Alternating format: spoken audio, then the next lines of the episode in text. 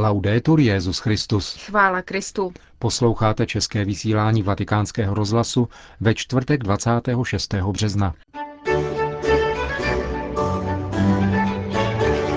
Podrobný program papežovy apoštolské cesty do svaté země.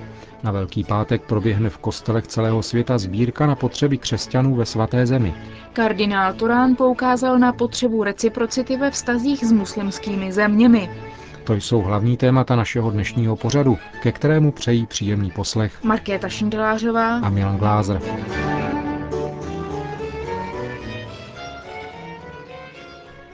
Zprávy vatikánského rozhlasu. Vatikán.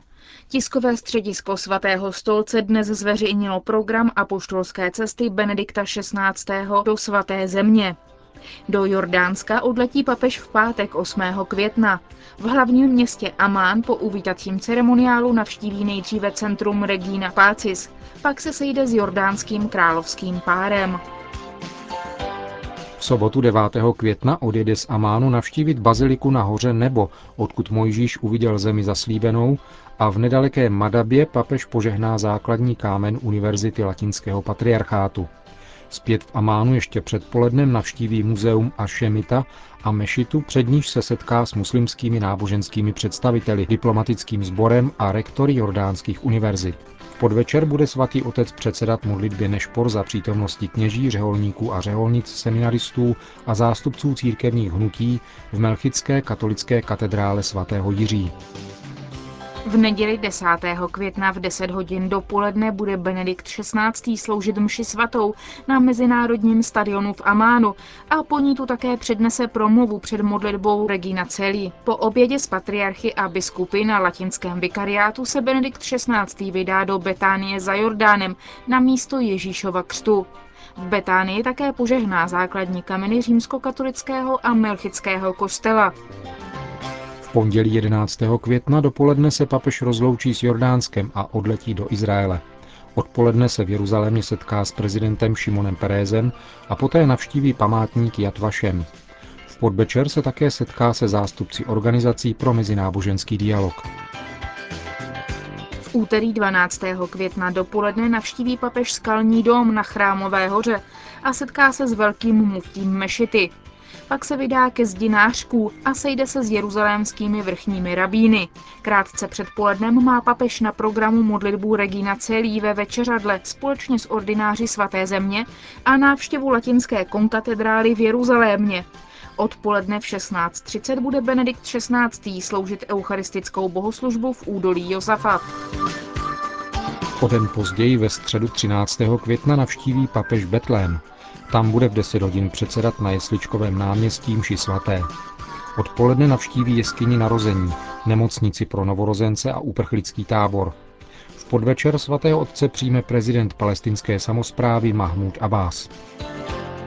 Čtvrtek 14. května stráví papež v Nazaretě. Dopoledne tam bude za městem sloužit mši svatou. Ve františkánském konventu poobědvá s místními ordináři a františkánskou komunitou. Odpoledne se tu setká s izraelským premiérem. V auditoriu kostela zvěstování páně pozdraví náboženské představitele Galileje. Večer je na papežově programu modlitba nešpor s biskupy, kněžími, řeholníky a řeholnicemi, zástupci církevních hnutí a pastoračními asistenty Galileje v bazilice zvěstování. Poslední den cesty do svaté země v pátek 15. května čeká svatého otce dopoledne ekumenické setkání v sídle řecko-pravoslavného jeruzalémského patriarchy a návštěva baziliky Božího hrobu a kostela svatého Jakuba arménské apoštolské církve. Popolední Benedikt XVI. odletí zpět do Vatikánu. Vatikán. Dne 2. dubna bude svatý otec Benedikt XVI. předsedat liturgické slavnosti u příležitosti čtvrtého výročí smrti božího služebníka Jana Pavla II. Mše svatá začne v 18 hodin ve vatikánské bazilice. Jak uvádí oznámení papežského ceremoniáře Monsignora Guida Mariniho, na liturgii jsou zváni zejména mladí lidé římské diecéze jako součást přípravy na Světový den mládeže. Jeruzalém. Latinský patriarchát v Jeruzalémě zveřejnil zvláštní modlitbu za zdar papežské cesty do Izraele. Benedikt XVI. se vydá na Blízký východ ve dnech 8. až 15. května. Na programu má návštěvu Izraele a Jordánska a území palestinské samozprávy.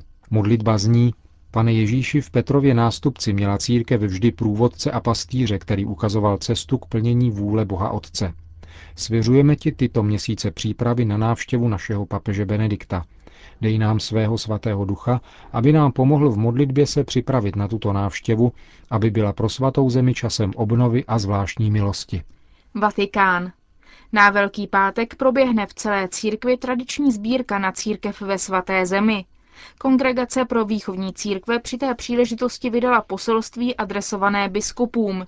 Vyzývá v něm k solidaritě s křesťany Blízkého východu, zdůrazňuje jejich obtížnou situaci a otevřenou ránu způsobenou trvalým násilím v oblasti.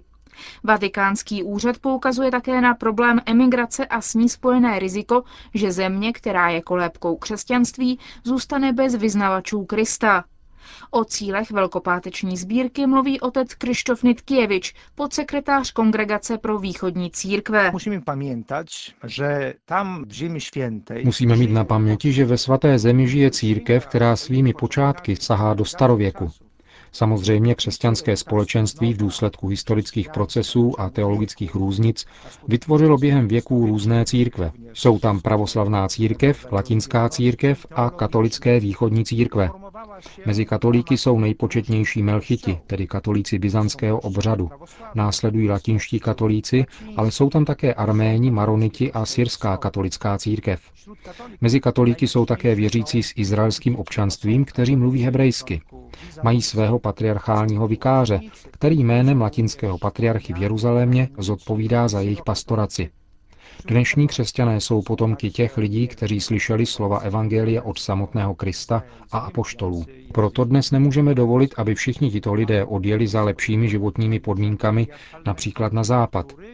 Proto je jedním z cílů sbírky na svatou zemi péče o tuto křesťanskou společnost, která žije v dnešním Izraeli na území palestinské autonomie, v Jordánsku, Libanonu a také v Egyptě, kde přece také pán Ježíš spolu s Matkou Boží a se svatým Josefem strávil část života. Co tedy dělá církev, svatý stolec a františkáni? Především zabezpečujeme fungování katolických škol. Je jich mnoho a na různé úrovni. Počínaje univerzitou v Betlémě, po základní školy nebo dokonce školky. Církev spravuje také nemocnice, lékařská střediska a sirotčince. To všechno je financované z peněz vybraných na Velký pátek. Třeba mít na paměti, že každá koruna, kterou u nás lidé vhodí na Velký pátek do kasičky, je určena na tyto věci. Proto, když žijeme v podmínkách o mnoho lepších než lidé na svatých místech, musíme si vzít k srdci, že jistým způsobem máme za ně také zodpovědnost. Máme povinnost jim pomáhat, protože jsou našimi bratry ve víře. Je to starobylá církev, které je svěřena péče o místa, kde byla dovršena naše spása.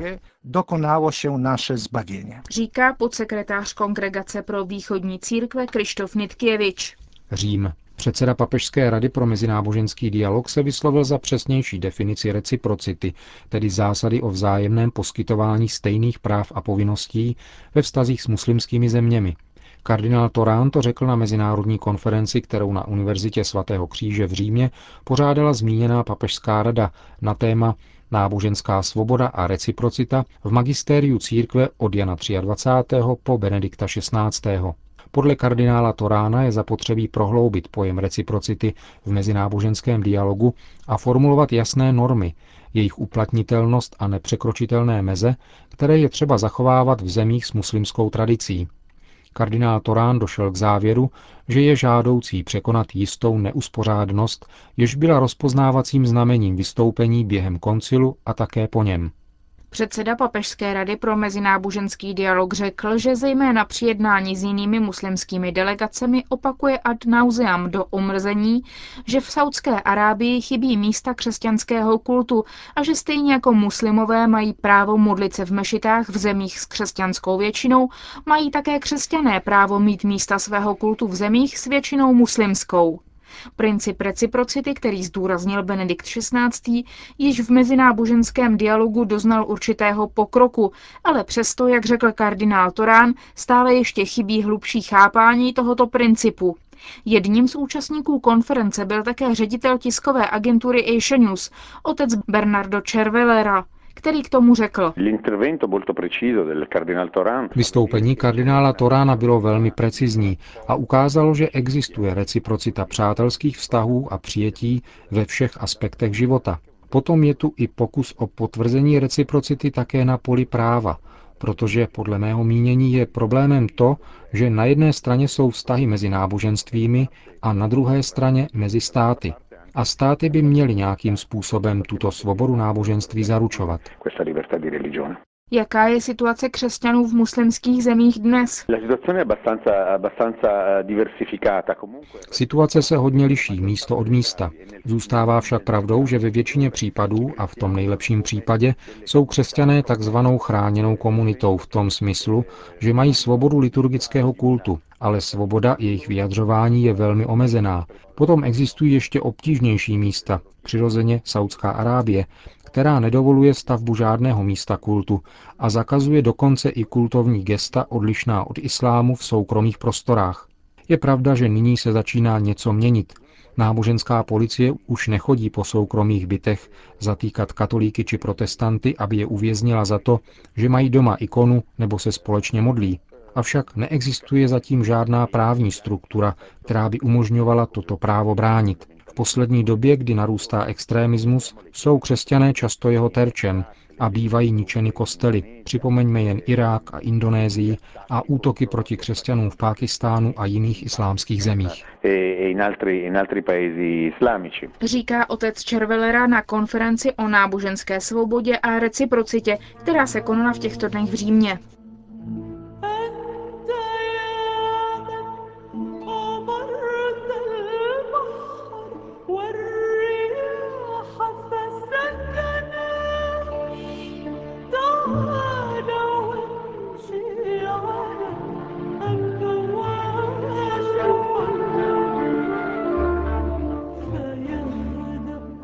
Krystalicky čistý hlas patří libanonské řeholní sestře katolicko-melchického ritu Marii Keirus, která je známá po celém světě, kde již čtvrt století vystupuje s orchestrem Ensemble de la Paix, tvořeným příslušníky různých náboženství.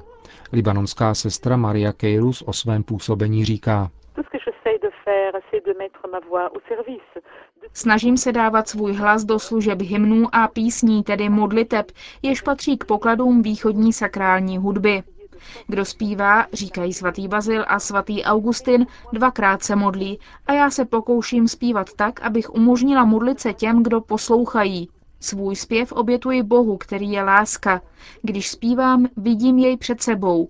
Boha, který se dává, Boha ukřižovaného, Náš soubor vznikl v době války v Libanonu, o níž nám říkali, že je náboženská, ale my jsme tomu nikdy nevěřili. Dnes je nás kolem 50 muzikantů různých náboženství, pleti a kultur. Chápu zpěv jako úkon smíření světa, protože je dialogem mezi lidskými srdci. Sestoupí-li se do hlouby srdce každého člověka, nenajde se tam nenávist. To svět pokušení vytváří nenávist. Prostřednictvím tohoto posvátného křesťanského zpěvu v otevřenosti k jiným náboženstvím a kulturám myslím na Krista, který se daroval světu. A tak vytváříme atmosféru pokoje, který je nejprve vnitřní a potom zve k vytváření vnějšího míru mezi lidmi.